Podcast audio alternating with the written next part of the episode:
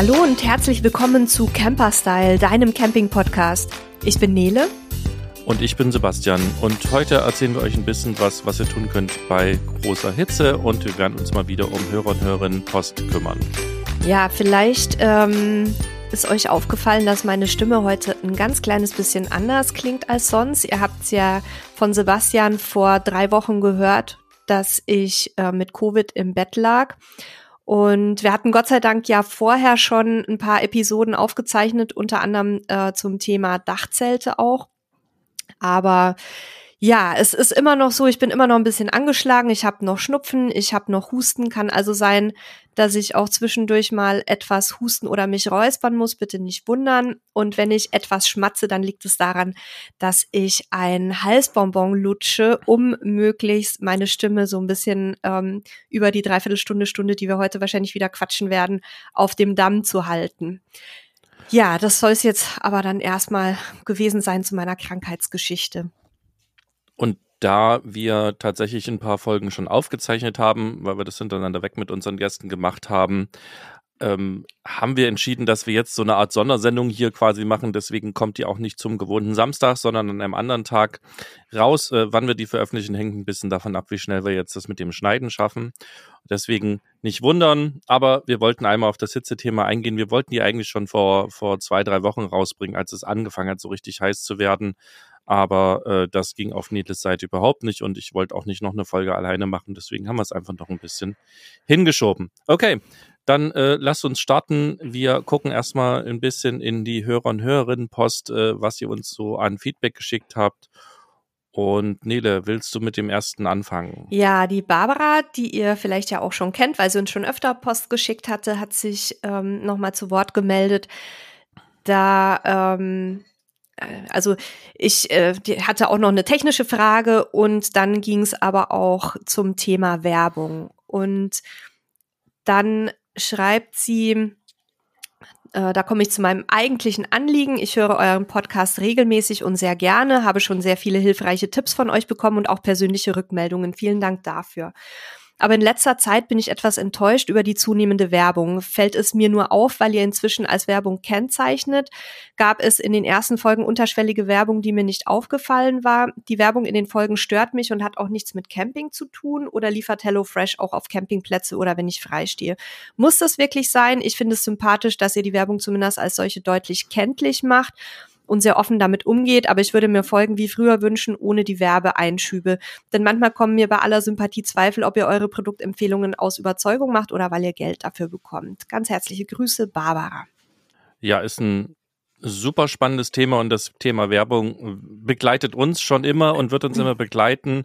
Und ich will erstmal kurz auf ein paar Sachen in Barbaras Mail eingehen und dann werden wir uns dem Thema Werbung noch mal ein bisschen widmen, um euch auch ein bisschen Transparenz und mal ein bisschen Einblick äh, so in unser äh, Business sozusagen zu geben. Also äh, zum einen, HelloFresh liefert auch auf dem Campingplatz tatsächlich, ähm, denn du kannst die Adresse ändern. Das soll jetzt auch gar keine Werbung dafür sein, aber weil du es eben gefragt hast, ja, du kannst es dir schicken lassen. Beim Freistehen wird es sicherlich ein bisschen schwieriger, weil du ja da keine Adresse hast.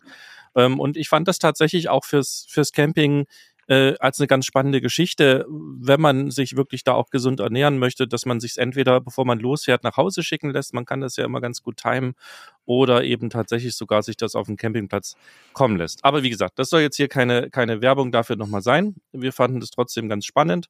Ähm, wir gucken uns unsere Werbepartner auch im Normalfalle äh, immer an und schauen, ob das irgendwie zu uns und unserer Zielgruppe passt.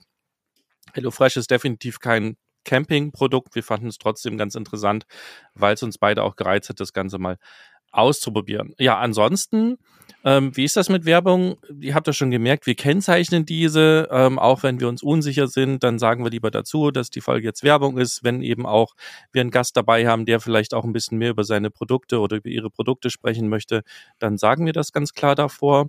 Wenn wir Produkte empfehlen und sagen, das nutzen wir, das finden wir gut, dann tun wir das nicht, weil wir damit Geld verdienen wollen. Gleichwohl wir öfter auch mal einen Affiliate-Link dahinter haben, so dass wir also eine Provision bekommen, wenn ihr es kauft, sondern wir empfehlen die, weil wir die selber nutzen und wir sagen das auch dazu.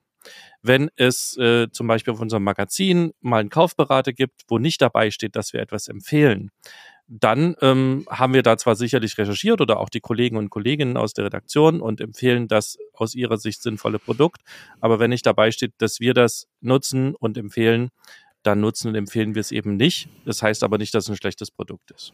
So, ne, also das erstmal so generell. Und dann habe ich mir mich mal hingesetzt und habe mir mal die Mühe gemacht und habe mal ein bisschen geguckt, was kostet eigentlich so eine Podcast-Folge, wenn wir sie produzieren, um euch auch ein bisschen zu erklären, warum wir überhaupt mit der Werbung angefangen haben. Und vorab vielleicht noch eine Ergänzung. Ja, es war jetzt echt ein bisschen viel Werbung. Wir waren selber ähm, ein bisschen überrascht von dem Ansturm, denn wir machen das Ganze ja jetzt schon, wie lange machen wir das jetzt, Nele? 100 keine Ahnung, 14, also 115 Folgen lang. Folgen, zwei, so knapp zweieinhalb Jahre. So, ne, also wir produzieren schon eine ganze Weile und tatsächlich haben wir extrem wenig Werbung gehabt. Das lag einfach daran, dass wir ähm, das selber nur so ein bisschen vermarktet haben bei unseren Kunden, die wir sowieso schon haben und ansonsten gewartet haben, bis jemand auf uns zukommt. Und das ist diesen Sommer so ein bisschen explodiert. Also es kamen plötzlich unheimlich viele Anfragen ähm, die wir alle natürlich unterbringen wollten. Und ich erkläre euch auch ein bisschen, warum das für uns auch wichtig ist, Werbung drin zu haben. Ähm, wir können auch verstehen, dass euch das stört. Ähm, das ist manchmal oder hat Werbung so an sich, die nicht genau auf einen passt. Ähm, die Alternative wäre, dass wir den Podcast kostenpflichtig machen, was wir auch irgendwie nicht so richtig spannend fanden. Da könnt ihr uns aber gerne mal euer Feedback zuschicken. Also, lasst uns mal reingucken, was kostet so eine Episode. Ähm, ich habe mal grob überschlagen, so eine, so eine Episode, wenn wir sie produzieren, dann sind das so acht bis zehn Stunden Arbeitszeit, die da reinfließen. Also nicht von vielen Menschen, sondern ne, alles, was sozusagen alles zusammengezählt, wer da alles dran sitzt. Ähm, wir müssen ja erstmal Themen finden, über die wir sprechen. Das ist natürlich am Anfang super einfach gewesen, also sind uns Millionen Sachen eingefallen. Aber ab und zu fällt es uns auch schwer, irgendwie ein spannendes Thema rauszusuchen, wo wir sagen, oh, das, das möchten wir jetzt gerne rüberbringen und wo wir auch gerade ein bisschen Lust drauf haben. Ne? Weil äh, wir hatten ja auch mal eine Folge dabei, wo wir ein Thema hatten, was gewünscht wurde, aber was uns nicht so richtig lag und das merkt man auch und das wollen wir einfach nicht. So, das heißt, wir müssen Themen finden. Und Nede, du unterbrichst mich einfach, wenn ich hier zu schnell und zu viel sabbel und du auch was sagen willst. Ich habe auch noch ein paar Punkte, ja. ähm, dann müssen wir das Ganze planen, vorbereiten dann setzen wir uns hin, ähm, ne, müssen sozusagen die, die Folge müssen vorbereiten, damit wir eben auch nichts vergessen. Also es gibt immer mindestens irgendein Skript, nicht, dass wir uns da wortwörtlich dran halten und ablesen, aber ihr wisst manchmal, wie das ist, wenn man eine Stunde quatscht, vergisst man das eine oder andere und damit uns das nicht passiert, gibt es eben eine Vorbereitung. Dann müssen wir in die Aufnahme gehen, wo wir uns vorher noch besprechen, wo es vielleicht auch, wenn ein Gast dazukommt, äh, wir uns mit dem Gast abstimmen müssen, wir müssen einen Termin finden, wir müssen einen Technikcheck machen und, und, und, und, und.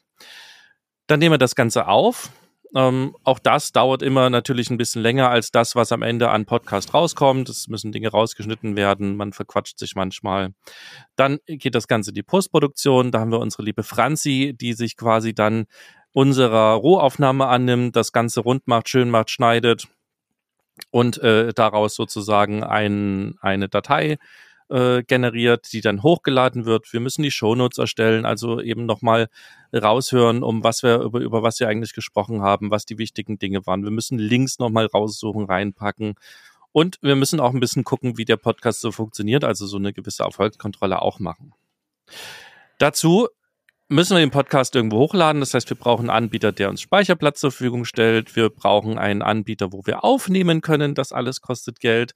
Dann haben wir noch ja irgendwie Mikrofone, in die wir reinsprechen, die auch gar nicht so günstig sind, weil mit so einem 5 Euro Headset äh, ist der Ton leider nicht so gut. Also die allein die Technik, die hier bei uns hängt und liegt, wird wahrscheinlich so zwischen zwei und, und 500, 600 Euro liegen, so mit Mikrofon und äh, Audiogeräten und Halter und Popschutz und äh, Aufnahmesoftware und so weiter und so fort. Und wenn wir das jetzt mal alles zusammenzählen und ähm, einfach mal einen Stundensatz von 50 Euro dort, dort ranschreiben, dann sind wir also bei, sagen wir mal, 10 Stunden 50 Euro. Das heißt, wir sind bei einer Episode bei 500 Euro. Das mag vielleicht ein bisschen hochgerechnet sein und am Ende sind es vielleicht 300 oder 400 Euro, aber ihr seht, wo das Ganze hingeht. So eine Folge Podcast zu produzieren kostet Geld. Und es kostet nicht nur unsere Arbeitszeit, die ja am Ende des Tages auch irgendwie Geld wert ist, weil wir können uns natürlich eine Arbeitszeit auch viel lieber mit einem Cocktail vors Wohnmobil oder vor den Wohnwagen legen und irgendwie die Sonne genießen. Aber wir sitzen hier und nehmen was auf. Wir haben da auch voll Bock drauf. Ne? Es soll hier kein Jammern sein, äh, wie schlimm unser Leben ist. Wir wissen, dass wir privilegiert sind und hier wirklich Glück haben, dass wir mit so Dingen unser Geld verdienen können. Äh, trotz alledem kostet das eben alles Geld. Wir müssen eben Franzi zum Beispiel zahlen, unsere Mitarbeiter, Mitarbeiterinnen bezahlen. Ähm, wir werden selber vielleicht mal krank, wir wollen mal Urlaub machen. Ähm, unsere Firma kostet Geld. Wir haben eine Buchhaltung, die Geld kostet, aber kein Geld verdient. Wir haben ne, also auch Leute bei uns, die gar nicht direkt Geld verdienen, aber super wichtig sind, ohne die würde das Unternehmen nicht funktionieren. Das alles fließt in diese Kalkulation mit rein. So. Und jetzt haben wir 80 Folgen ohne Einnahmen gemacht. Und jetzt könnt ihr euch selber ausrechnen, was wir quasi auch investiert haben in den Podcast. Und das ist der Grund, warum es Werbung in unserem Podcast gibt. Wir machen den Podcast nicht nur, weil er uns Spaß macht, sondern letzten Endes, weil er auch zu unserem Portal Camperstyle dazugehört. Und er muss genauso aber einen Teil zu den Brötchen beitragen, die wir damit verdienen. Denn davon leben wir. Und demzufolge ist uns das wichtig. So, und jetzt auch noch ein bisschen Transparenz, was bringt denn die Werbung? Ne? Also sind wir schon reich? Können wir uns den Ferrari leisten oder, oder wie ist das überhaupt? Können wir vom Podcast alleine leben? Genau. Ähm, das könnte man sagen, also vom Podcast alleine würden wir nicht leben können. Alleine diese, diese lange Investitionszeit, gut, die haben wir auch in unser Magazin reingesteckt, aber wir bekommen so für Werbung, das kommt ein bisschen drauf an, ähm, die Länge der Werbung, die Platzierung der Werbung, äh, wie aufwendig sozusagen die Produktion ist, zwischen 190 und 400 Euro ungefähr. Ne, das schwankt also relativ stark, wie ihr seht. Das bekommen wir für einen Werbeplatz. Und jetzt könnt ihr euch selber ausrechnen, wie viel da am Ende des Tages übrig bleibt mit den Kosten, die ich euch genannt habe. So. Das einfach mal so schnell ein bisschen als Transparenz für euch, warum wir Werbung machen, warum das für uns einfach wichtig ist. Die Alternative wäre, das Ganze äh, sich bezahlen zu lassen. Ähm, man könnte ein Abo-Modell machen. Es gibt bei, bei Apple und bei Spotify die Möglichkeit, ähm, auch äh, wie so ein Abo zu machen, wo die Leute eben für, dafür bezahlen müssen. Das war bis jetzt aus unserer Sicht keine Option. Das war aber nur unsere Sicht. Also ihr könnt euch gern oder könnt uns gern euer Feedback geben. Würdet ihr für einen werbefreien Podcast ähm, Geld bezahlen und ja, wie viel? Das ist aber jetzt nicht das, was wir unbedingt tun wollen. Und es wird auch mit der Werbung sicherlich nicht so intensiv weitergehen. Ähm, ich denke, dass wir, wir mittelfristig vielleicht ein oder maximal zwei Slots belegt haben. Und äh, ist jetzt einfach halt ein, wie soll ich sagen, ein bisschen Boom gab bei uns. Wir sind nun mal auch einer oder aktuell laut Charts der reichweitenstärkste Camping-Podcast und viele wollten halt auch bei uns sein. Und ja, dem haben wir einfach Rechnung getragen. Also ich hoffe, dieses Feedback hilft euch oder diese Infos helfen euch so ein bisschen auch unsere Seite zu verstehen und vielleicht auch mal mit Werbung leben zu können und einfach mal reinzuhören, was euch da erzählt wird. Manchmal ist ja Werbung auch durchaus spannend und man lernt etwas Neues, was für einen interessant ist. Manchmal auch nicht. Naja, dann äh, hört man halt einfach drüber. Nele, was sind deine, deine Dinge zu dem Thema? Tatsächlich jetzt so ähm, gar nichts mehr zu anzufügen. Also du hattest ja im Grunde schon alles genannt und was tatsächlich auch nicht zu vernachlässigen ist, was ja meistens auf meinem Tisch liegt, ist die ganze Abstimmung mit den Interviewpartnern, also die anzufragen, mit denen vorab zu sprechen, Leitfäden zu erarbeiten, damit die Interviewpartner ungefähr wissen, wohin das Gespräch gehen soll einen eigenen Termin für einen Technikcheck, der manchmal dann auch bis zu einer Stunde oder mehr dauert, wenn es irgendwelche technischen Probleme gibt. Also im Grunde hast du alles schon umrissen. Ich glaube, dabei können wir es jetzt auch belassen. Und ich ähm, höre ja selber auch den ganzen Tag mehr oder weniger Podcasts, wenn ich nicht am Arbeiten bin. Und es ist tatsächlich so, dass die meisten Podcasts, die ich höre, auch Werbung machen. Und mich stört das tatsächlich nicht, weil ich natürlich auch weiß, was dahinter steckt. So. Und ich habe mir auch schon das ein oder andere Mal aus den Werbecodes oder so was Schönes abgegriffen. Also da kann man durchaus ja auch was für sich mitnehmen, wenn es halt thematisch zu einem passt. Genau, das das soll es eigentlich, glaube ich, zu dieser, äh, zu dem Feedback sein. Ähm, danke auf jeden Fall dafür. Also durchaus, wie gesagt, schickt uns auch äh, kritische Betrachtungen der Dinge, die wir hier so tun und machen. Wir setzen uns damit auch gerne auseinander und nehmen für uns Dinge mit oder ähm, erklären es auch. Manche, also die Werbung werden wir nicht ändern können. Wir müssen irgendwie auch Geld verdienen und uns was zu essen kaufen und unsere Mitarbeiter und Mitarbeiterinnen bezahlen. Und das geht eben in unserer Welt aktuell über Werbung ganz gut sollte sich da was anderes finden, werden wir das ausprobieren. Vielleicht machen wir auch irgendwann ein Experiment, dass wir sagen, okay, könnt jetzt unseren Podcast ohne Werbung da und da abonnieren. Aber da wir auch wissen, dass es auch wieder viele Monate geben wird, wo es werbetechnisch vielleicht gar nichts gibt, geht oder, oder wenig geht, ähm, ist das vielleicht auch nicht so schlimm. Ja. Okay. Nächstes Feedback. Da haben wir den Andreas, der schreibt, danke für eure Podcast-Reihe, bei der ich schon bei der Einstiegsmusik gute Laune kriege. Wie schön. Die habe ich nämlich ausgesucht. Ich will in absehbarer Zeit ein Wohnmobil kaufen und sehe auch das Problem der Zuladung in der 3,5 Tonnen Klasse. Könnt ihr mal eine Folge machen über die Vor- und Nachteile des Auflastens auf bis zu 4,5 Tonnen? was ja von den meisten Herstellern angeboten wird. Die Problematik des Führerscheins ist mir klar. Ich selbst bin so alt, dass ich noch bis 7,5 Tonnen fahren darf, wie ich auch. Ich danke vorab für eure Infos und wünsche euch alles Gute. Ähm, würde ich als Folgentitel mal mitnehmen oder als Folgenthema. Da kann man sicher sehr viel zu sagen. Ähm, was mir jetzt spontan noch einfällt als Nachteil, gerade auch beim Wohnmobil, ist das Thema Geschwindigkeitsbegrenzungen und Maut. Sebastian, du hattest ja mal so ein Dickschiff, ähm, das war noch ein bisschen über 4,5 Tonnen. Wie fällt dir noch so jetzt spontan was ein, was wir jetzt einfach dem Andreas schon mal mitgeben können? Ja, also es äh, ist tatsächlich, also zum einen, was mir, was mir spontan einfällt, dass es aktuell eine ganze Menge Bestrebungen gibt und auch einiges an Lobbyarbeit, ähm, dass man, ich glaube, man will auf 4,2 oder 4,5 Tonnen, das müsste ich nochmal nachgucken, da bin ich gerade tatsächlich schlecht vorbereitet für.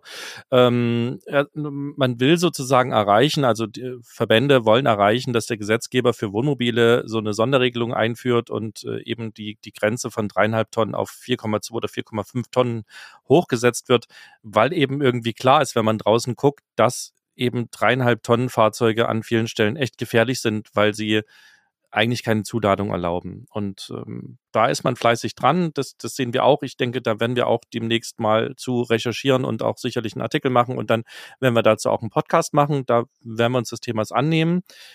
Wahrscheinlich nicht heute und nicht morgen, weil wir ein paar andere Dinge gerade auf dem Schirm haben, die uns gerade wichtiger sind.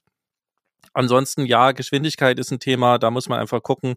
Alles über dreieinhalb Tonnen äh, wird im Normalfalle extra geregelt das ist auch das, was mir spontan einfällt, was Nede gesagt hat, Geschwindigkeit, Maut, ähm, dass ich nicht mehr überall fahren darf. Also es gibt eben auch Straßen, die, die nicht freigegeben sind. Ähm, es ist ein schwieriges Thema gerade. Es ist, ähm, wir können eigentlich nur hoffen, dass diese, diese Bestrebungen da langsam sozusagen konkreter werden oder dass sich da vielleicht auch Änderungen ergeben. Aber da weiß ich nichts über den aktuellen Sachstand. Falls jemand von euch da draußen ähm, dazu äh, viel weiß, äh, meldet euch gerne, dann, dann können wir mit euch gerne mal auch eine Folge dazu machen, auch schon schneller. Und ansonsten, wie gesagt, recherchieren wir das selber. Also richtig viel können wir dir gerade nicht, nicht mitgeben, außer diesen zwei, drei Sachen. Vielleicht hilft dir das aber ja schon weiter, Andreas. Dann haben wir den Thomas, der ja für dich äh, eine kleine Überraschung war, ne? Ja, das war ganz spannend. Ich glaube, ich, ich weiß gar nicht, wir haben das Feedback, glaube ich, schon mal vorgelesen. Der Thomas hatte sich ja irgendwie das Thema Verkauf, Wertermittlung eines äh, Campers sozusagen gewünscht. Das hatten wir auch umgesetzt, relativ zügig. Dafür hat er sich bedankt, äh, war ganz großes Kino und er ist auf jeden Fall ein ganz Stück schlauer geworden. Was mir jetzt gerade erst aufgefallen ist, dass Thomas aus Mülsen in Sachsen kommt, was mein Geburtsort ist. Und vermutlich kennst du ähm, zumindest auch meinen Vater, der bei euch schon eingekauft hat. Ich vermute, also ich will jetzt nicht zu viel sagen, um jetzt nicht zu viel persönliche Infos rüberzugeben, aber ich vermute, äh, wir kennen uns indirekt. zumindest haben wir dieselbe Heimat. Meine Eltern wohnen ja auch immer noch äh, äh, am, am Rand von Zwickau sozusagen. Das fand ich jetzt nochmal ganz interessant. Also zum einen danke nochmal fürs, fürs Lob und dass dir gefallen hat mit der Folge und viele Grüße äh, in meine ehemalige Heimat, auch wenn ich jetzt ziemlich weit davon weg bin.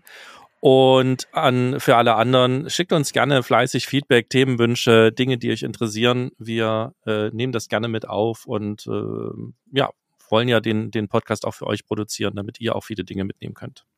Ja, auch von mir unbekannterweise liebe Grüße, Thomas. Und ähm, wir freuen uns sehr, dass, dass, ähm, dass dir auffällt und dass du auch wertschätzt ähm, die Mühe, die wir in jede Folge stecken. So hattest du es ja auch geschrieben. Und das ist immer wieder schön, das zu hören, weil man da ja wirklich auch mit sehr viel Herzblut dran ist. Dann haben wir noch ein Feedback bekommen von einem Hörer, der uns gebeten hat, seinen Namen nicht zu nennen. Da ging es nochmal um die Folge ähm, E-Auto und Campinggasgrill. Er schreibt, ähm, Er hat äh, mittlerweile, glaubt er, jede Folge von uns gehört, immer wieder Teilstücke im Auto. Ähm, er war bisher selber nur dreimal für eine Woche mit einem gemieteten Wohnmobil unterwegs, würde sich aber gern eines zulegen, sobald es eben dann finanziell möglich ist und sobald er dann auch ein bisschen mehr Zeit hat zum Reisen. Ähm, dann hat er mein, ich glaube, mein vorgetragenes Hörerfeedback in der Folge zum Campinggasgrill, das sich auf die E-Auto-Folge bezog, gehört. Ähm, und war darüber, glaube ich, so ein bisschen verärgert, weil er, weil er hier schreibt, ähm, er hätte da gehört, dass eben jemand gesagt hätte, dass man nicht zu den Normalos gehört, weil man selbstständig ist. Das können wir natürlich so unterstreichen. Wir sind ja auch selbstständig und wir fühlen uns ziemlich normal.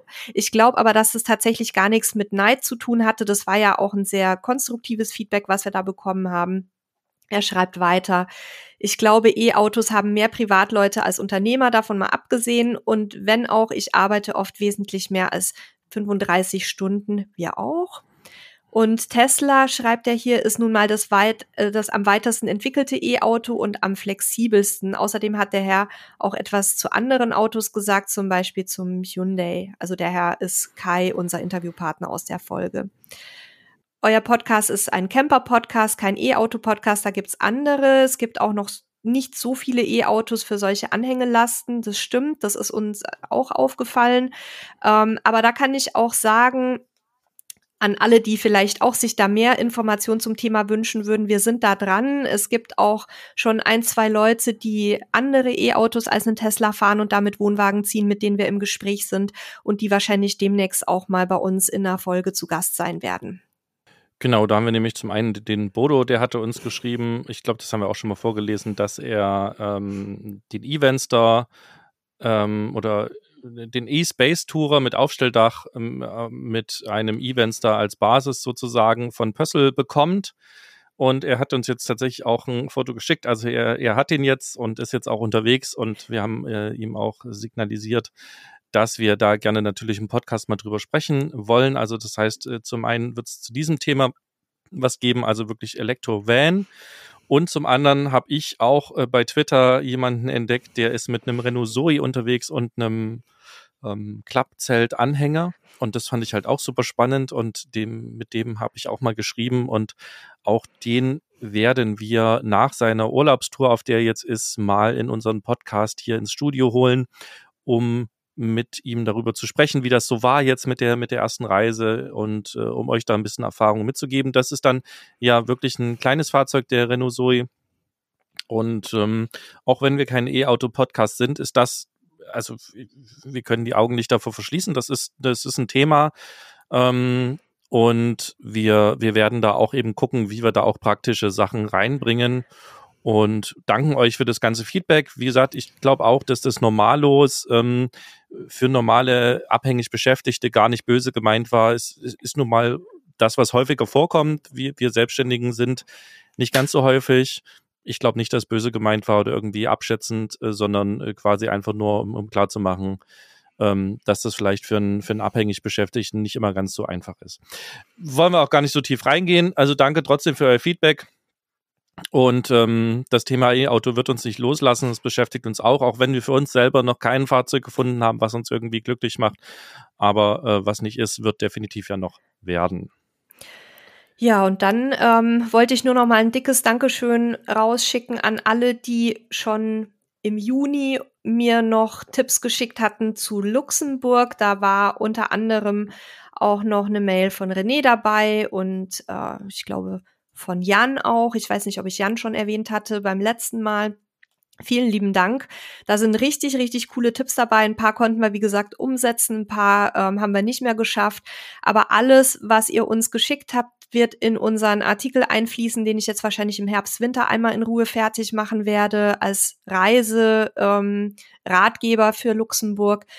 Und ich habe daraus gelernt, dass ich, wenn wir die nächste Tour planen, schon sehr frühzeitig unsere Community fragen werde nach Tipps, weil da waren echt so coole Sachen dabei, auf die ich nie gekommen wäre.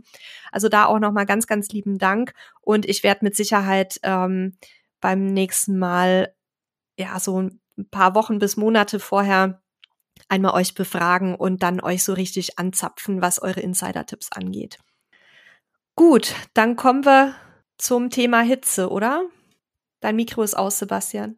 Ja, ich erzähle hier schon fleißig, äh, währenddessen war mein Mikrofon aus. Ähm, ich wollte auch nochmal sagen, wir waren wirklich geflasht, wie viel Feedback wir dafür bekommen haben und das hätten wir nicht gedacht und finden wir mega cool und ähm, werden wir für die nächsten Reisen auf jeden Fall auch für uns mitnehmen. Genau, äh, kommen wir zum Thema Hitze. Also äh, wir nehmen heute tatsächlich sehr früh auf für meine Verhältnisse, weil ich äh, sitze hier in Portugal und das auch noch unterm Dach und auch noch unter einem ungedämmten Dach und äh, fange jetzt schon langsam an zu schwitzen und es ist äh, Ortszeit 9.30 Uhr. Ähm, und da es ja jetzt lange warm war, viel warm ist, überall warm ist, haben wir gedacht, wir machen nochmal eine Folge und geben euch mal ein paar Tipps mit fürs Camping, was ihr so machen könnt. Vielleicht wisst ihr das eine oder andere schon, wahrscheinlich wisst ihr vieles davon schon. Und ähm, trotzdem merken wir immer wieder, wenn wir so Tipps geben, dass es, ne, alles ist für jeden irgendwann neu, hat man ein schlauer Mensch gesagt. Und deswegen haben wir uns entschieden, wir zapfen nochmal unsere Hirne an, schreiben nochmal alles auf und äh, geben euch nochmal so die wichtigsten Sachen mit, die wir so auf dem Schirm haben. Und ich würde mal starten, oder wir, wir starten mal beim Fahrzeug, was man da machen kann.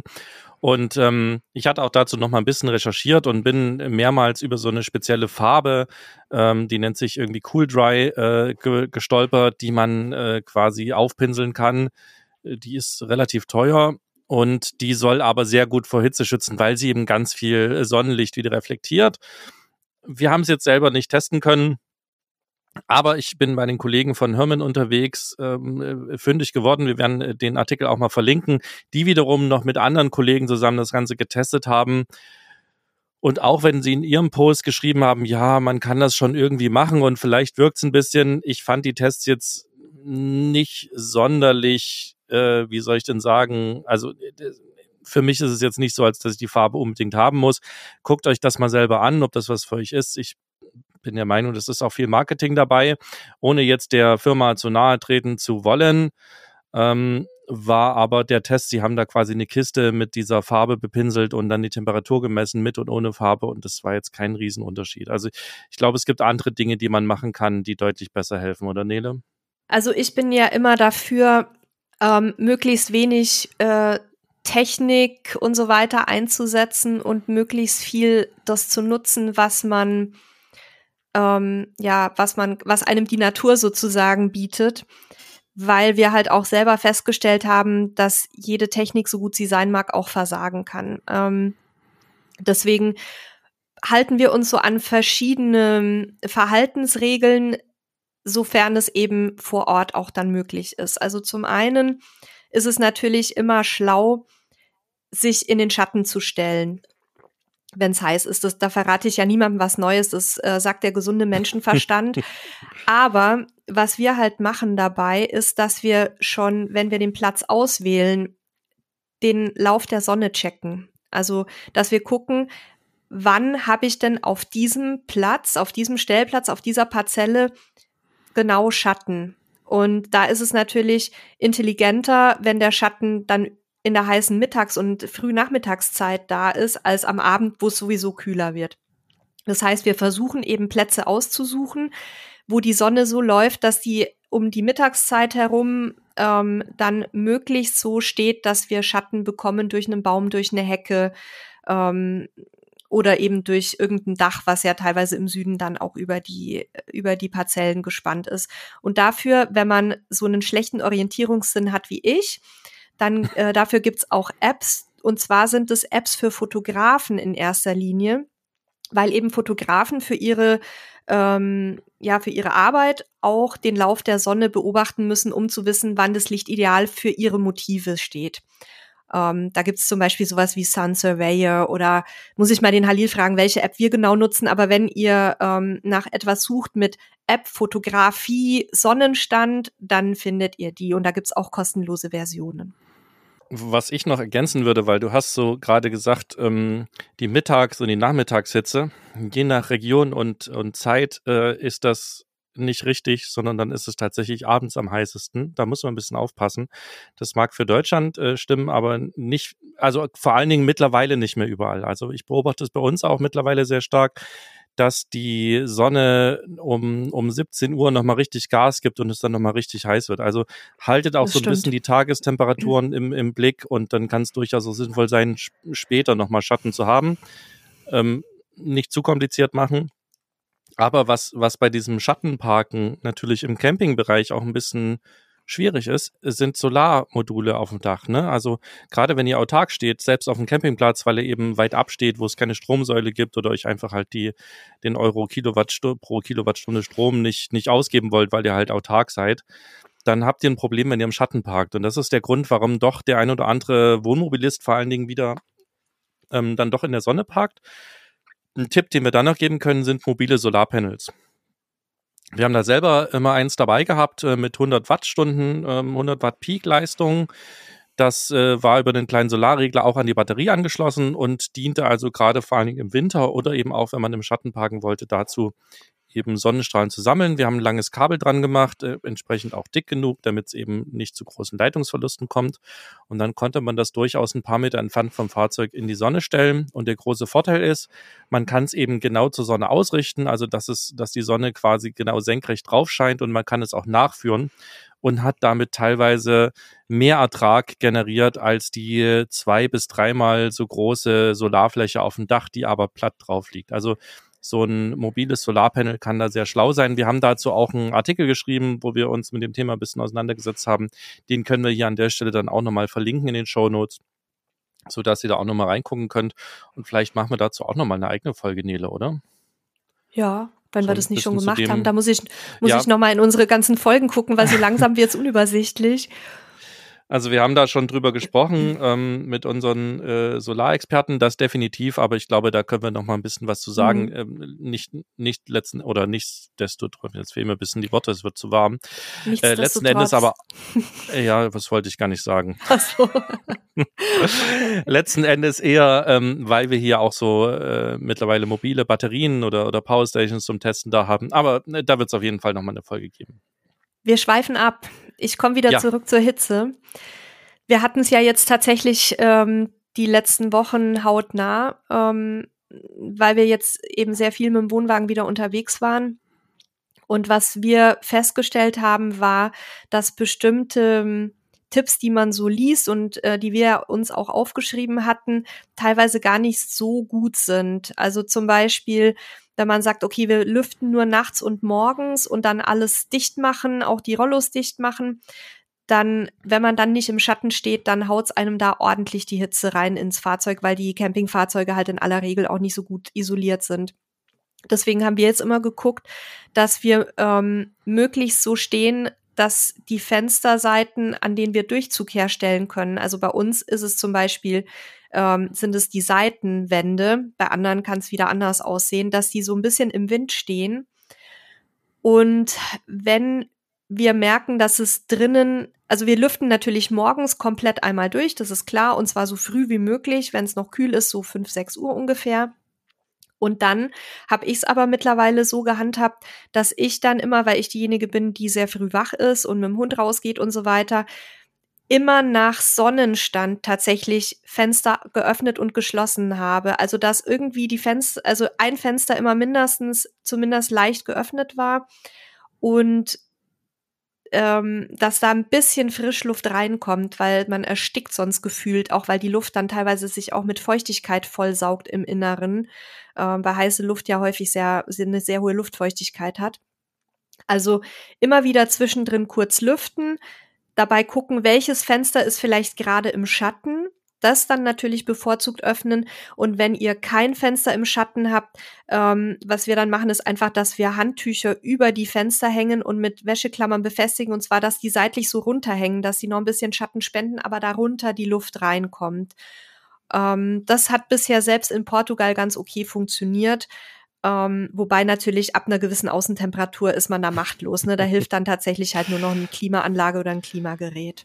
Das ist halt auch, wenn die Luft einfach zu heiß wird. Ne? Wenn ja. die Luft einfach 40 Grad mhm. Temperatur hat, dann machst du einfach nichts mehr, weil du kriegst halt auch, du brauchst ja ein bisschen frische Luft, ein bisschen Sauerstoff und du kriegst dann halt die volle Hitze mit rein. Also, wie Nele sagt, irgendwann hast du Schwierigkeiten einfach und dann muss man eben sich nach anderen Lösungen suchen. Es sei denn, man kommt damit gut klar. Es gibt ja ne, auch da sehr unterschiedlich gebaute Menschen. Manche, manche kriegen das gut hin mit der Hitze, andere nicht so gut und man kann sich da auch gut dran gewöhnen. Ähm, aber das, was du sagst, machen wir ja auch im Haus. Also wir lüften auch die ganze Nacht, dann äh, pustet sozusagen hier der Wind durch und morgens, also ab jetzt sind die Türen alle zu. Es wird ab und zu mal ein bisschen gelüftet, damit man einfach ähm, Frischluft reinbekommt. Ähm, wir haben hier so ein Innenthermometer, also klar, bei uns ist alles digital, ne? Das misst eben auch den, den CO2-Gehalt und dann sieht man relativ gut auch, wenn es wieder Zeit ist, ein bisschen ähm, Sauerstoff reinzulassen, weil wir hier dann auch tagsüber drin sitzen und arbeiten. Mit den Hunden zusammen kommt da schon ein bisschen was zusammen. Dann musst du einfach auch mal irgendwann warme Luft reinlassen, das nützt halt nichts. Ventilatoren helfen uns sehr gut. Wir haben hier so äh, Gleichstromventilatoren stehen. Im Wohnmobil hatten wir einen kleinen Ventilator gehabt. Wir hatten äh, auch einen, eine ähm, Dachluke, wo ein Ventilator drin war. Das hat ganz gut geholfen. Zum Thema Ventilator unterbreche ich dich mal ganz kurz. Ähm, das hatten wir auch lange Zeit, haben wir eigentlich immer noch auch als, als ähm, Lösung dabei, wenn es nicht so wahnsinnig heiß ist. Und wir haben festgestellt, also sowohl äh, in der Dachluke als auch beim Standventilator, den wir immer am Fenster stehen hatten, ist es ganz schlau, den umzudrehen. Also nicht in den Raum reinzupusten, sondern aus dem Fenster rauszupusten, weil wir dann, also zumindest gefühlt, ha haben wir immer gedacht, dass dann die warme Luft angezogen und rausgeblasen wird. Hast du die Erfahrung auch gemacht? Ja, also wir gucken tatsächlich in Außentemperatur und mhm. je nachdem, wo es kühler ist, aus der Richtung wird eben angesaugt. Ne? Also wir, wir haben auch festgestellt, dass wir haben hier auch vor allen Fenstern so ein ähm, Fliegengitter, wie man es auch im Wohnmobil hat und, und da kommt eben nicht mehr ganz so viel Luft durch, wie wenn das Fenster komplett offen ist. Und was man da auch machen kann, dass man einfach nachts zum Beispiel oder abends Ventilator davor stellt, der einfach die kalte Luft reinsaugt und eben nach innen pustet. Oder wenn es innen sehr warm ist, genau, kann man auch nach außen pusten. Also es muss man ein bisschen ausprobieren, was besser funktioniert. Ihr müsst halt nur dran denken, wenn ihr Luft rauspustet, kommt ihr an anderer Stelle auch wieder irgendwo rein ins Fahrzeug. Und wenn ihr jetzt nicht, also ich habe das schon gesehen, dass Leute dann im Wohnmobil irgendwie nach unten sich ein Rohr gelegt haben und das Fahrzeug sozusagen in den Innenraum, damit eben explizit kalte Luft über dieses Rohr an angesaugt wird, weil ja unterm Fahrzeug es kühler ist, weil ganz unten und im Schatten. Wenn man das nicht hat, muss man eben nur dran denken, dass unter Umständen halt auch an irgendeiner Stelle warme Luft reingepustet oder reingesaugt wird, weil ja so ein Campingfahrzeug eben Zwangsbelüftung hat an diversen Heckfenstern, Dachfenstern irgendwo.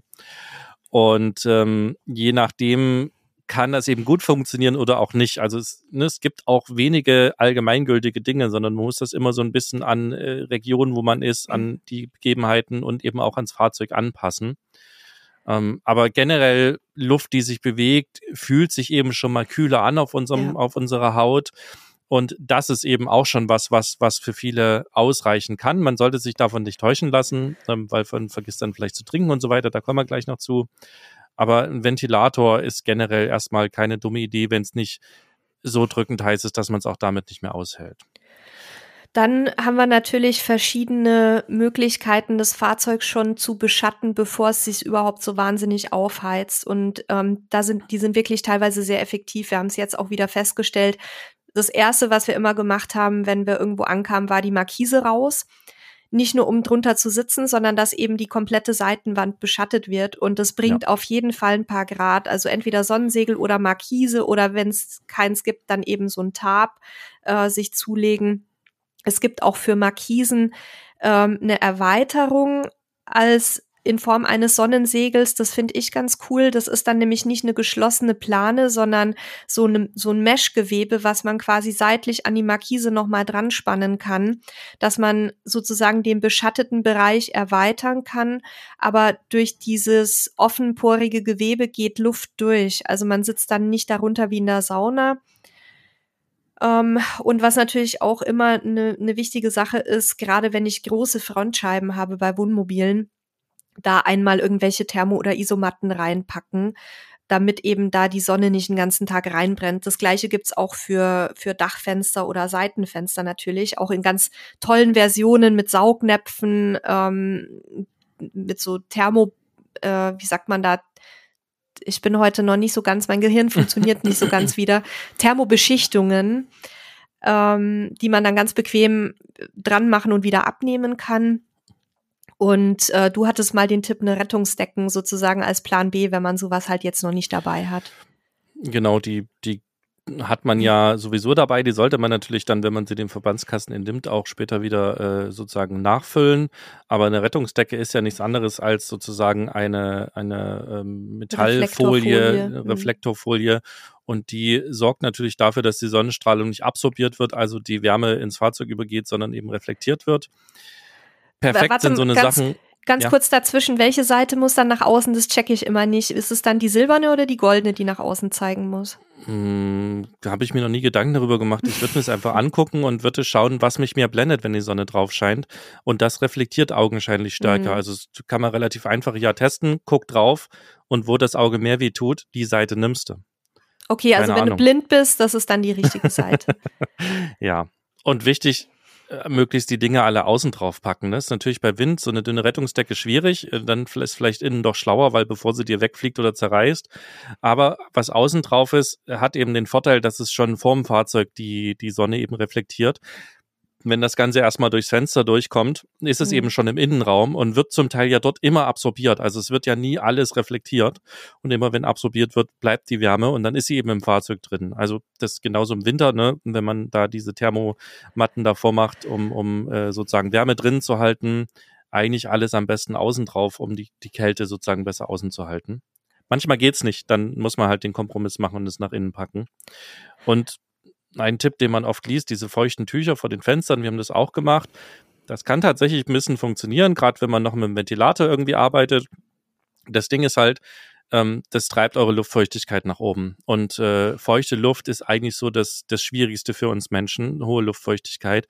Das gepaart mit der Hitze kann eben gerade, je älter man wird, umso gefährlicher werden. Deswegen das mag manchmal helfen mit den feuchten Tüchern, das kann aber eben auch gefährlich werden. Ich würde das eher vermeiden. Man kann vielleicht draußen mit feuchten Tüchern arbeiten. Ich habe jetzt mehrfach auch im, im Netz gesehen, wenn man einen Ventilator hat, dann einfach so eine große Wasserflasche füllen, in den Tiefkühler packen, wenn die gefroren ist, die sozusagen dann hinter den Ventilator stellen. Das soll auch kühlere Luft bringen. Ich habe es noch nicht getestet. Ich weiß nicht, wie gut es funktioniert. Das könnt ihr mal ausprobieren. Das, das ist ja relativ preisgünstig zu lösen. Also zu den feuchten Tüchern noch eine Anmerkung. Wir haben das früher gemacht auch, weil wir hatten ja in den ganzen vorherigen Wohnwagen keine Klimaanlage und da war das teilweise dann zumindest temperaturmäßig die Rettung, aber du hast völlig recht, die Luftfeuchtigkeit steigt und abgesehen davon, dass man das dann manchmal schwer ertragen kann, ist es natürlich auch in Campingfahrzeugen nie gut, wenn die Luft innen zu feucht ist. Also auch fürs Fahrzeug selber. Deswegen das bitte, wenn dann nur sehr vorsichtig machen. Wo es für uns sehr gut funktioniert hat immer und was wir auch nach wie vor machen, ist, dass wir, ähm, wenn es sehr, sehr heiß ist, an der Markise feuchte Badetücher anbringen. Also gibt es verschiedene Lösungen, wie man das machen kann. Wir nehmen dafür in der Regel eine Kederschlinge und packen da mit Wäscheklammern die Handtücher dran. Die Kederschlinge haben wir ja schon oft empfohlen, verlinke ich euch auch nochmal. Kriegen wir übrigens kein Geld dafür. Das ist aber wirklich ein Produkt, was wir sehr aus Überzeugung nutzen, schon seit Jahren.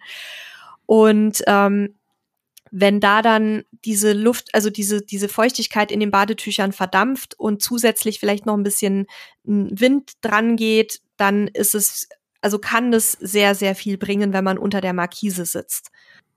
Ja, und ansonsten ähm, Ventilatoren hatten wir ja gerade schon genannt. Die gibt es auch kleinen USB-Anschluss für einen Rechner oder für so einen USB-Port. Dann bringt es natürlich oft nicht so viel, außer so ein bisschen im Gesicht.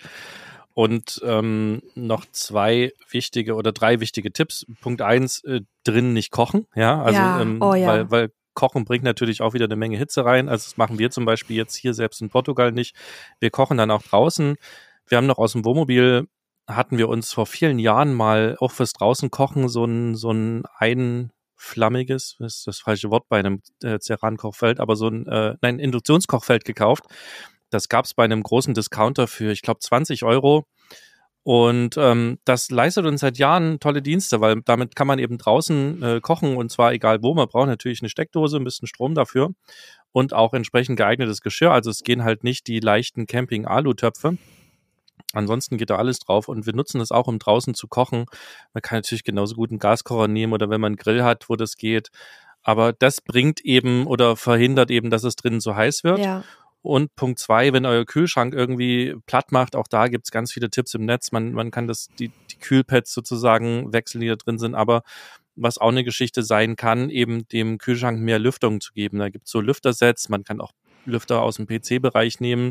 Und da geht es letzten Endes darum, dass man den Kühlschrank einfach mit Frischluft oder mit kühlerer Luft versorgt, beziehungsweise auch die heiße Luft ein bisschen abtransportiert weil der Kühlschrank ja so arbeitet, er hat ein Element, das ist innen kühl und außen eben heiß. Ja, und ähm, die Hitze muss abgeführt werden, erst dann kann er effizient kühlen und da gibt es so Erweiterungen. Das kann für gewisse Kühlschränke durchaus helfen. Und der letzte Punkt, wenn alles nicht hilft, naja, dann ist eine Klimaanlage, ne? Wenn ihr halt unbedingt in den Süden fahren musst und da sind halt irgendwie 45 Grad, dann gibt's noch die Möglichkeit, eine Klima. Wie gut das jetzt fürs Klima ist, äh, kleines Wortspiel, müsst ihr selber gucken, wenn man es mit Solar betreibt und für die Nachbarn, wenn man es mit Solar betreibt, das ist vielleicht noch eine Geschichte, die funktionieren kann. Ähm, die gibt's äh, als eben diese großen, klobigen Geräte, die sehr laut sind, kann man innen reinstellen, muss einen Schlauch nach draußen führen. Auch die haben wieder den Nachteil, die pusten heiße Luft nach draußen. Das heißt, da entsteht sozusagen ein Unterdruck in eurem Fahrzeug und es muss neue Luft nachströmen. Wenn es also draußen heiß ist, dann kommt eben auch wieder warme Luft in euer Fahrzeug rein. Das heißt, die sind nicht so effizient. Was besser funktioniert, sind sogenannte Split-Geräte. Da habt ihr eben drin mehr oder weniger nur einen, Ventilator, der eben gekühlte Luft oder der sozusagen einen Kühlschlauch hat und dann gibt's eben zwei Schläuche, die nach draußen gehen, da ist eine Kühlflüssigkeit drin und draußen ist dann das eigentliche Klimagerät, was auch laut ist. Da freut sich auf jeden Fall der Nachbar drüber, wenn ihr einen habt. Wenn ihr keinen habt, okay, dann mag das funktionieren. Und die Dinge gibt's tatsächlich auch für Wohnmobile. Ähm, sehe ich jetzt immer öfter und äh, kann auf jeden Fall ein Plan B sein. Achtet halt auf den Stromverbrauch. Ne, Gerade auf dem Campingplatz, wenn ihr da irgendwie sehr hohe Kilowattstundenpreise habt, geht es schon ins Geld. Aber das kann natürlich auch der letzte Ausweg noch sein. Wobei, wie gesagt, dann könnt ihr natürlich auch gucken, dass ihr wohin fahrt, wo es nicht so heiß ist. Aber es weiß man natürlich nicht immer vorher, äh, wie es so passiert, außer man fährt halt wirklich, ähm, naja, je südlicher, desto heißer, davon kann man ausgehen. Wir haben doch auch schon mal ein, äh, eine Folge zum Thema Klimaanlage gemacht, ne? Da können wir auch noch mal verlinken. Da sprechen wir ja sehr ausführlich auch noch mal über die ganzen Themen. Da erinnere ich mich jetzt nicht dran, aber ja. Das, ich, äh ich glaube, die haben wir sogar gemacht, als ich bei euch in Portugal war, aber da, da muss Ach ich selber so. nochmal nachgucken. Okay. Ja, dann haben wir noch ein paar Tipps für Mensch und Tier zusammengetragen. Ich glaube, die für Menschen können wir relativ zügig abhandeln, auch im, mit Blick auf die Zeit, weil das sind so die Geschichten, die, eig die man eigentlich weiß, aber so ein paar Tricks haben wir da, glaube ich, auch noch du, mal mit. Du weißt doch, Nele, alles ist für jeden irgendwann neu. Das stimmt. Ich möchte bitte gerne mit deinem letzten Punkt starten. Den fand ich richtig süß. den lass mal als letzten Punkt und ich werde ihn auch erklären. Okay. Ähm. Ich stelle es mir, ich, ich kann nicht umhin, als es mir bildlich vorzustellen. Also äh, schieß mal los. Wir lassen die, die Hörerinnen und Hörer noch ein bisschen im Dunkeln okay. besprechen. Also ähm, generell viel trinken, ähm, trinkt trinkt Dinge, also am besten ist natürlich irgendwie Wasser zu trinken. Ähm, ich kann aber auch verstehen, wenn man was mit Geschmack möchte, dann guckt halt, dass es nicht zu süß ist oder nicht nur Kaffee ist. Mancher Körper kommt gut damit klar, mancher nicht. Ähm, und es macht Sinn, den Kram irgendwie auf Zimmertemperatur zu trinken oder äh, maximal lauwarm. Also weder, weder heiß noch kalt ist gut, weil ähm, der Körper zum einen eben Temperatur zugefügt bekommt und Wärme wird oder zum anderen aber auch irgendwie Temperatur generieren muss, damit er die Getränke aufwärmt, äh, bevor sie in den Verdauungstrakt kommen und dann auch wieder Wärme produziert. Das ist zumindest unser Laienverständnis davon. Falls da jetzt jemand die Hände über den Kopf zusammenschlägt und sagt, nee, das ist völliger Quatsch, schickt uns ein kurzes Feedback, podcast.camperstyle.de sind wir sehr dankbar und korrigieren das auch. Aber das ist jetzt erstmal so nach unserem Verständnis und auch nach unserem Ausprobieren die Dinge, die gut funktionieren. Also ich trinke auch immer Zimmertemperatur. Mein mexikanischer Ehemann verspottet mich dafür. Ähm, bei dem können nicht genug Eiswürfel im Getränk sein, aber ich glaube, das hat keinen wissenschaftlichen Hintergrund, sondern es ist einfach eine, eine kulturelle Gewohnheit bei den Mexikanern. Da wird auch tatsächlich äh, die Cola mal gerne so lang im Eisfach gelassen, bis sie bröckelt. Also man hat dann sozusagen diese, wie so dieses Cola-Eis, was man früher aus diesen Plastikverpackungen kennt. Aber also mein Wissensstand ist auch am besten ähm, Körper- oder lauwarme ähm, Getränke zu sich nehmen und natürlich möglichst wenig Zucker und so weiter. Dann ähm, ein Punkt, den ich furchtbar finde, aber der natürlich auch was bringt, kalt duschen oder ins Wasser gehen, ähm, wenn man irgendwie einen See vor der Tür hat oder einen Fluss.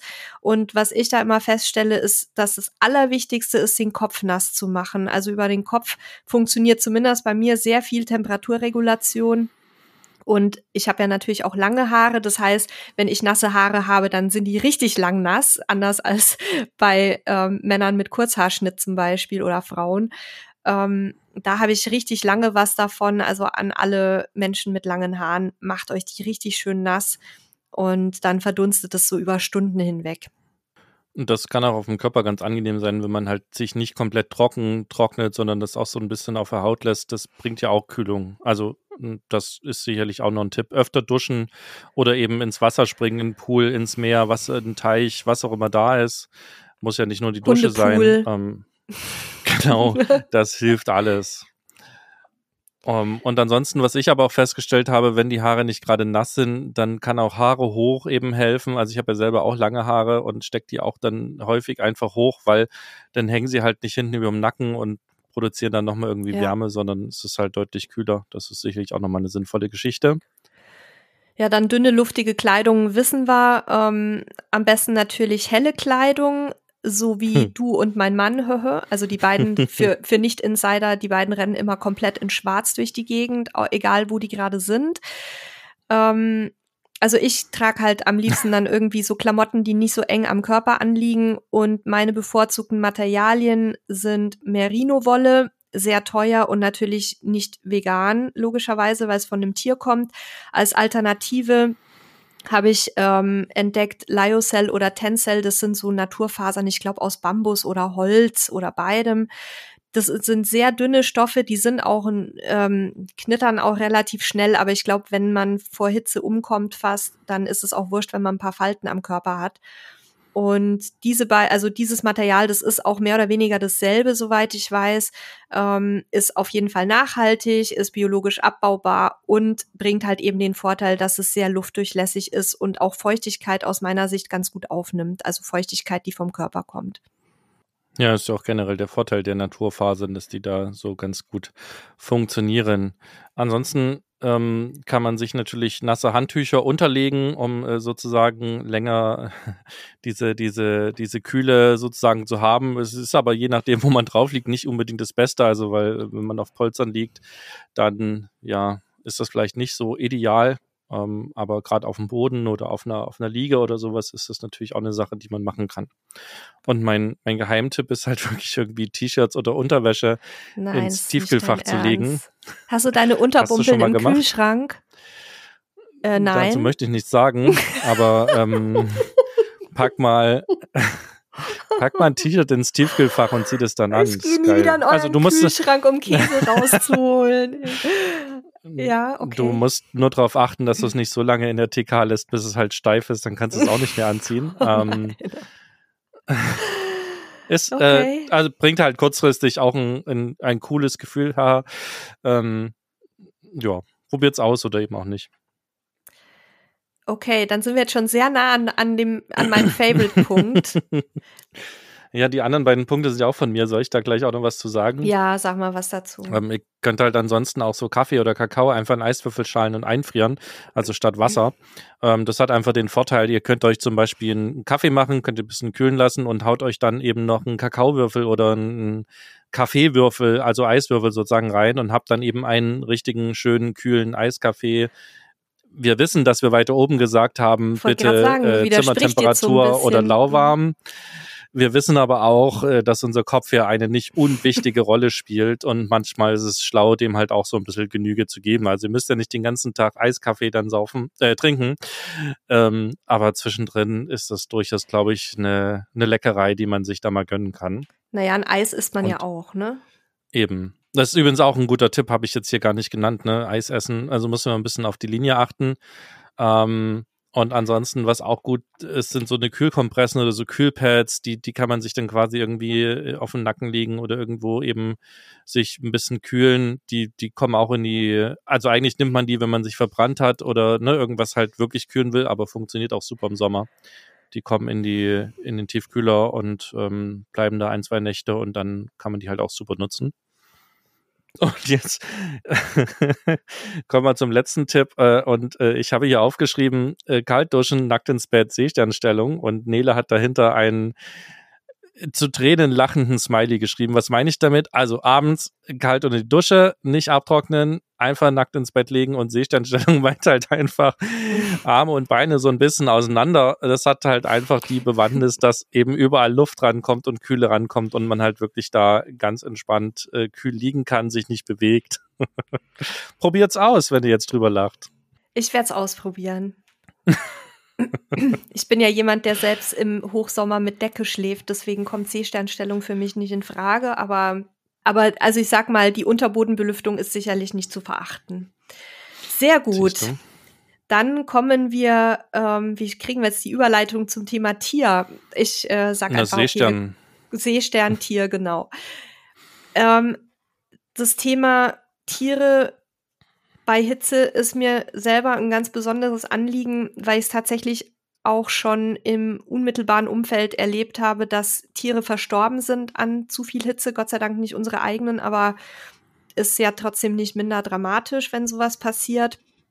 Und da komme ich gleich beim Thema Klimaanlage dazu. Wir haben am eigenen Leib auch erfahren, als wir in Portugal waren bei Steffi und Sebastian, dass man sich auch nicht darauf verlassen sollte, dass eine Klimaanlage hundertprozentig funktioniert, wenn das Tier alleine im Fahrzeug ist. Erzähle ich gleich was dazu.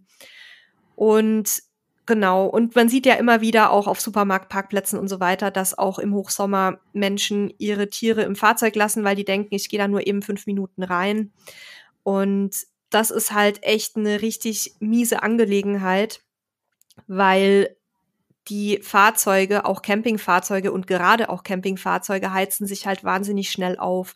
Wir haben das mal von einer Redakteurin von uns ausrechnen lassen, ähm, dass zum Beispiel schon bei 24 Grad Außentemperatur, was jetzt ja meistens nicht so wahnsinnig heiß einem vorkommt, ist das Auto nach einer Stunde bei 50 Grad. Und entsprechend, wenn natürlich die Temperaturen deutlich höher sind, wie das ja auch im Süden häufig vorkommt und jetzt ja zunehmend in Deutschland auch, ähm, dann kann sich innerhalb von 10 bis 30 Minuten die Temperatur auf über 50 Grad erhöhen, je nachdem, ähm, ob man in der Sonne steht oder im Schatten. Und da kann man sich natürlich vorstellen, dass Kinder, Hunde, Katzen, was auch immer, die da alleine zurückbleiben, selbst wenn die Fenster einen Spalt offen sind, da richtig verkochen. Und deswegen nochmal mein Appell ganz persönlich an euch. Bitte niemals bei diesen Temperaturen ein Tier oder auch ein Kind alleine im Fahrzeug lassen. Auch nicht, wenn man nur mal eben schnell irgendwas machen möchte. Leider muss man da irgendwie andere Lösungen finden. Wir waren ja auch jahrelang Vollzeit unterwegs. Wir wissen, dass es nicht immer so einfach ist, wenn man dann irgendwie einkaufen gehen muss und dann muss ständig einer beim Hund bleiben und mit dem Hund rausgehen und in Schatten stellen. Aber irgendeine Lösung muss es da geben, dass das Tier nicht im Auto bleiben kann. So, jetzt habe ich meine Predigt abgehalten und zu dem Thema Klimaanlage vielleicht noch ganz kurz, was ich gerade angekündigt habe. Wir standen ja bei Steffi und Sebastian im letzten Jahr, ähm, einen Monat, glaube ich, waren wir bei euch ungefähr, ne? Oder ein mhm. bisschen länger. Ähm, und hatten eben die Situation, dass die Hundedamen sich nicht vertrugen und mussten dann immer die Hunde so ein bisschen trennen. Und unser Wohnwagen stand quasi auf dem direkt angrenzenden Grundstück und wir haben gesagt, ja Mensch, dann lassen wir halt die Klimaanlage laufen, dafür hat man die ja.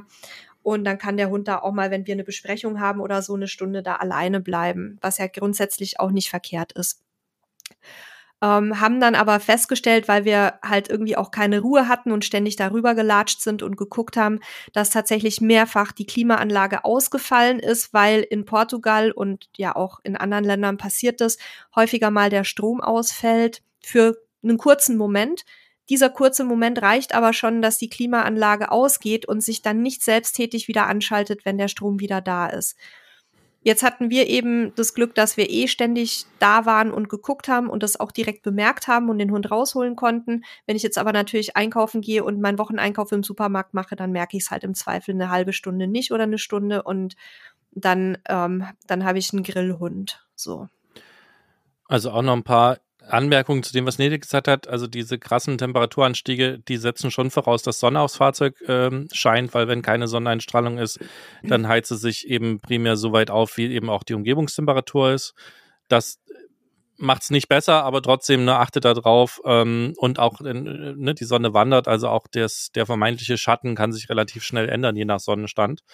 Ähm, zum Zweiten, das mit der Klimaanlage und so weiter, äh, ja, ist definitiv ein Risiko. Ich würde das nur eigentlich empfehlen, wenn man auch ein Monitoring hat, was zuverlässig funktioniert. Das bedeutet also, wenn ihr irgendwie Temperatur messen könnt an der Stelle, wo die Hunde liegen oder der Hund eben liegt, dann kann man das sicherlich machen. Und wenn man eben auch entsprechend schnell reagieren kann, dann ist das durchaus möglich. Oder wenn man auch die Klimaanlage überwachen kann. Also macht euch, ne, also ich, ich will, will nicht sagen, macht's gar nicht, aber seid euch diese Risiken bewusst und, und schaltet sie sozusagen aus, indem ihr eben Dinge einfach messt und überwacht, ähm, ob die Klimaanlage läuft, wie die Temperaturen sind, dann kann man das machen.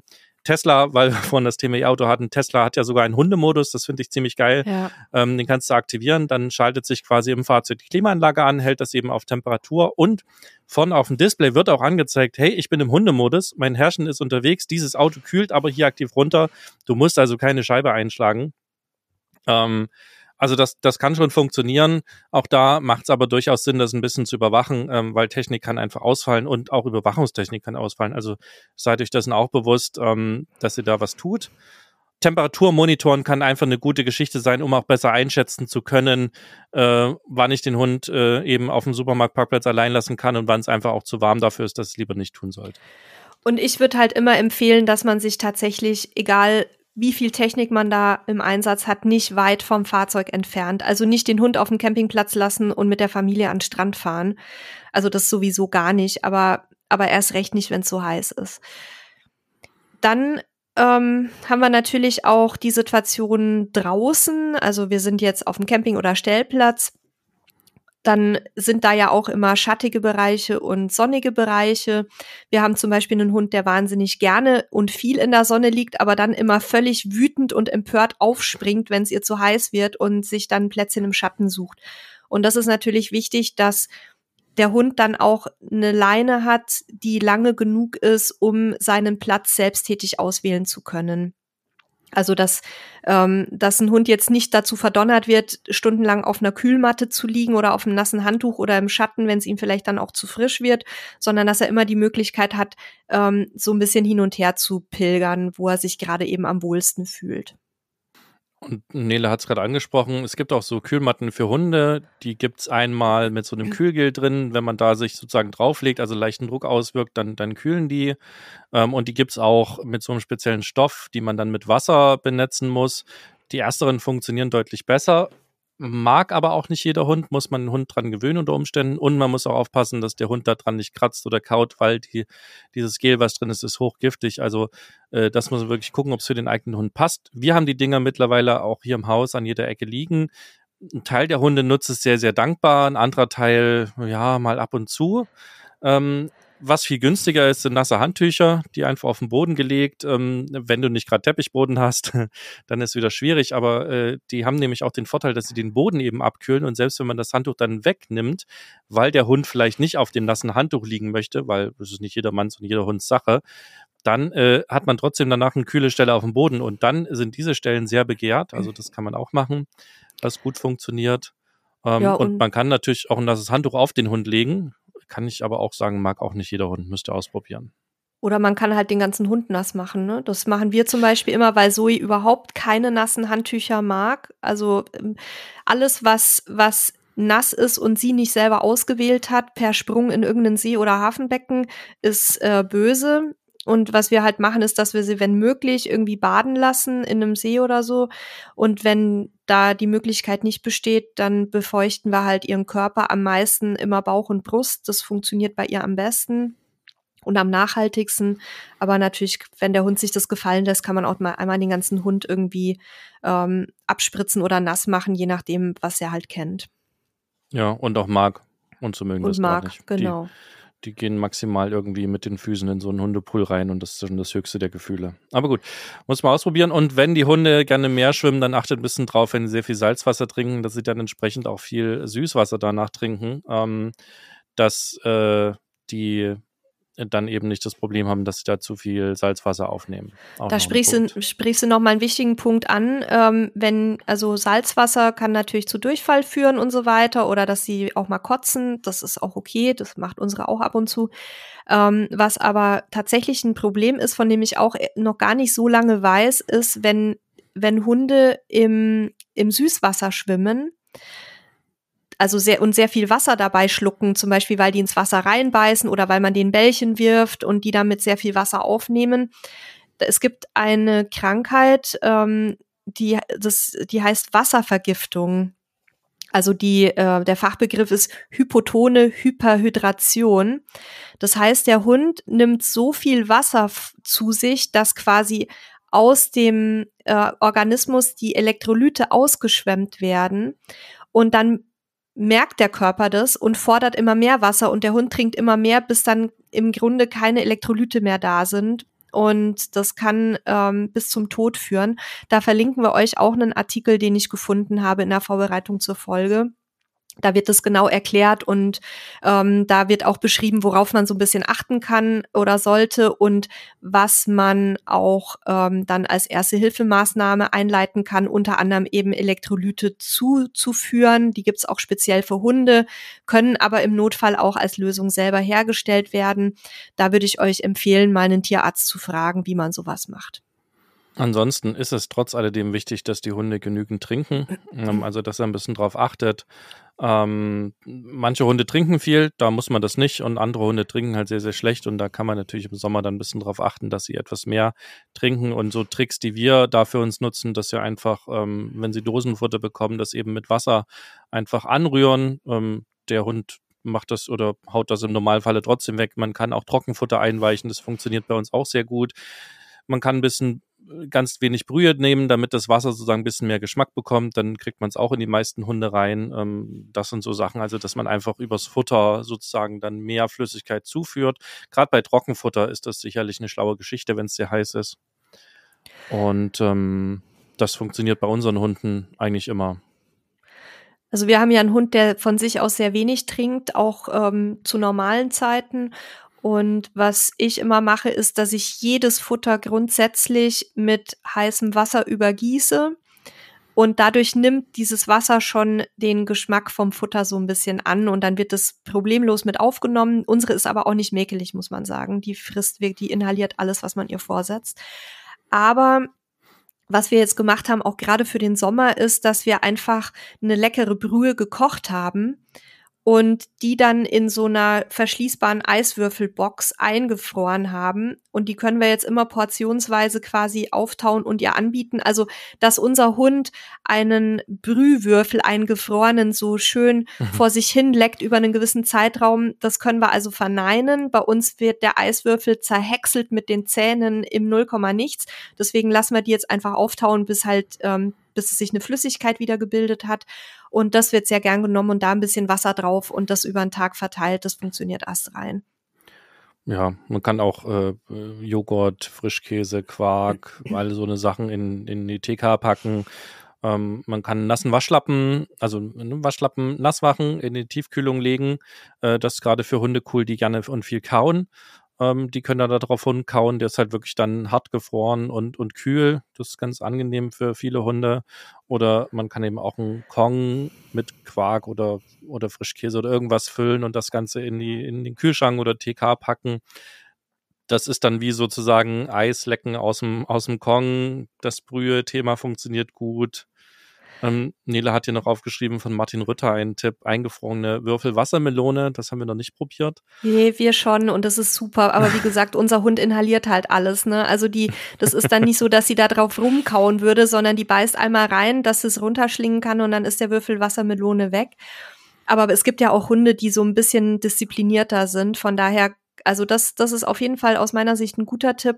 Und diese ganzen eingefrorenen Sachen, die sind ja nicht nur für Hitze gut, sondern der, also ich habe mir vorgenommen, das jetzt immer zu machen und immer so einen Vorrat da zu haben, weil das auch als erste Hilfemaßnahme gut sein soll, wenn den Hund zum Beispiel eine Biene ins Maul sticht dass man ähm, quasi bis man beim Tierarzt ist, dass dem nicht der Rachen komplett zuschwillt, dass man dem dann unterwegs ähm, so Eiswürfel oder Brühwürfel füttert, gefrorene. Also das ähm, hat dann quasi einen doppelten Zweck bei uns. Okay. Dann hast du jetzt noch das Thema Hitzschlag beim Hund erkennen aufgeschrieben. Ja, das war nur noch mal so eine Zusatzinformation, dass natürlich genau wie wir Menschen auch Tiere einen Hitzschlag bekommen können ähm, und vielleicht wer das beim eigenen Hund noch nicht gesehen hat oder sich da noch nicht informiert hat, hier noch ein kleiner Service-Post sozusagen, woran erkenne ich einen Hitzschlag beim Hund. Ähm, da gibt's verschiedene Symptome, die ich ähm, mir rausgesucht habe. Zum einen halt Taumeln, also wenn man irgendwie merkt, er hat so Gleichgewichtsstörungen, ist nicht mehr so gut auf den Füßen, beschleunigter Puls, Dafür muss ich natürlich aber auch mal wissen, wie ist der Ruhepuls bei meinem Hund, ne? Vielleicht auch mal zwischendurch normal messen. Schnelle und flache Atmung. Dann gibt's Hunde, die bekommen Krämpfe und das Ganze kann halt bis hin zur Bewusstlosigkeit oder zu Bewusstseinsstörungen führen. Und was wir bei unserem Hund festgestellt haben, das konnten wir noch nicht verifizieren, beziehungsweise habe ich jetzt auch hier nicht gefunden als Symptom. Aber wir haben das Gefühl, dass die Zoe an sehr, sehr heißen Tagen oder, oder irgendwie so abends dann in die Richtung, wenn sie zu viel Hitze abbekommen hat, ab und zu mal sich erbricht. Also da kommt dann einfach halt mal irgendwie aus dem Magen, also hat sie sich irgendwie, als hätte sie sich den Magen verdorben, frisst sie sehr viel Gras, erbricht sich dann. Das ist also kein tierärztlich bestätigtes Symptom, sondern eine Beobachtung von uns. Aber das taucht immer wieder mal auf, wenn wir extreme Hitzewellen hatten. Ähm, sei es wie es sei, bei all diesen Symptomen solltet ihr auf jeden Fall nicht selber rumdoktern oder bei Facebook fragen, sondern sofort einen Tierarzt aufsuchen ähm, und auch unterwegs halt immer so ein bisschen gucken, wo ist der nächste Tierarzt, falls sowas mal passiert, dass ich dann auch nicht erst stundenlang rumsuchen muss. Und damit würde ich sagen, sind wir am Ende der heutigen Episode angekommen. Ähm, danke nochmal für euer Feedback, was ihr uns äh, immer schickt. Und ich hoffe, bei dem Hitze-Thema war noch das ein oder andere für euch dabei. Wir verabschieden uns aus dieser Sondersendung. Ähm, zum Samstag kommt wieder ganz normal, wie gewohnt, auch äh, die nächste Episode raus. Und wir hören uns dort wieder. Ich verabschiede mich schon mal. Danke, Nele. Danke, liebe Hörerinnen und Hörer. Bis zum nächsten Mal. Ciao. Ja, danke Sebastian. Und von mir nur noch die Bitte, wenn ihr tolle Hitzetipps habt, die wir nicht erwähnt haben, bitte, bitte schreibt sie uns. Dann werden wir das natürlich in einer der nächsten Folgen erwähnen und auch im Zweifel in unserer nächsten Hitzefolge, die jetzt sicher jährlich kommt, dann auch entsprechend verarbeiten und selber testen. Ja, ich wünsche euch noch einen schönen Tag, eine schöne Restwoche und bis zum nächsten Mal. Tschüss.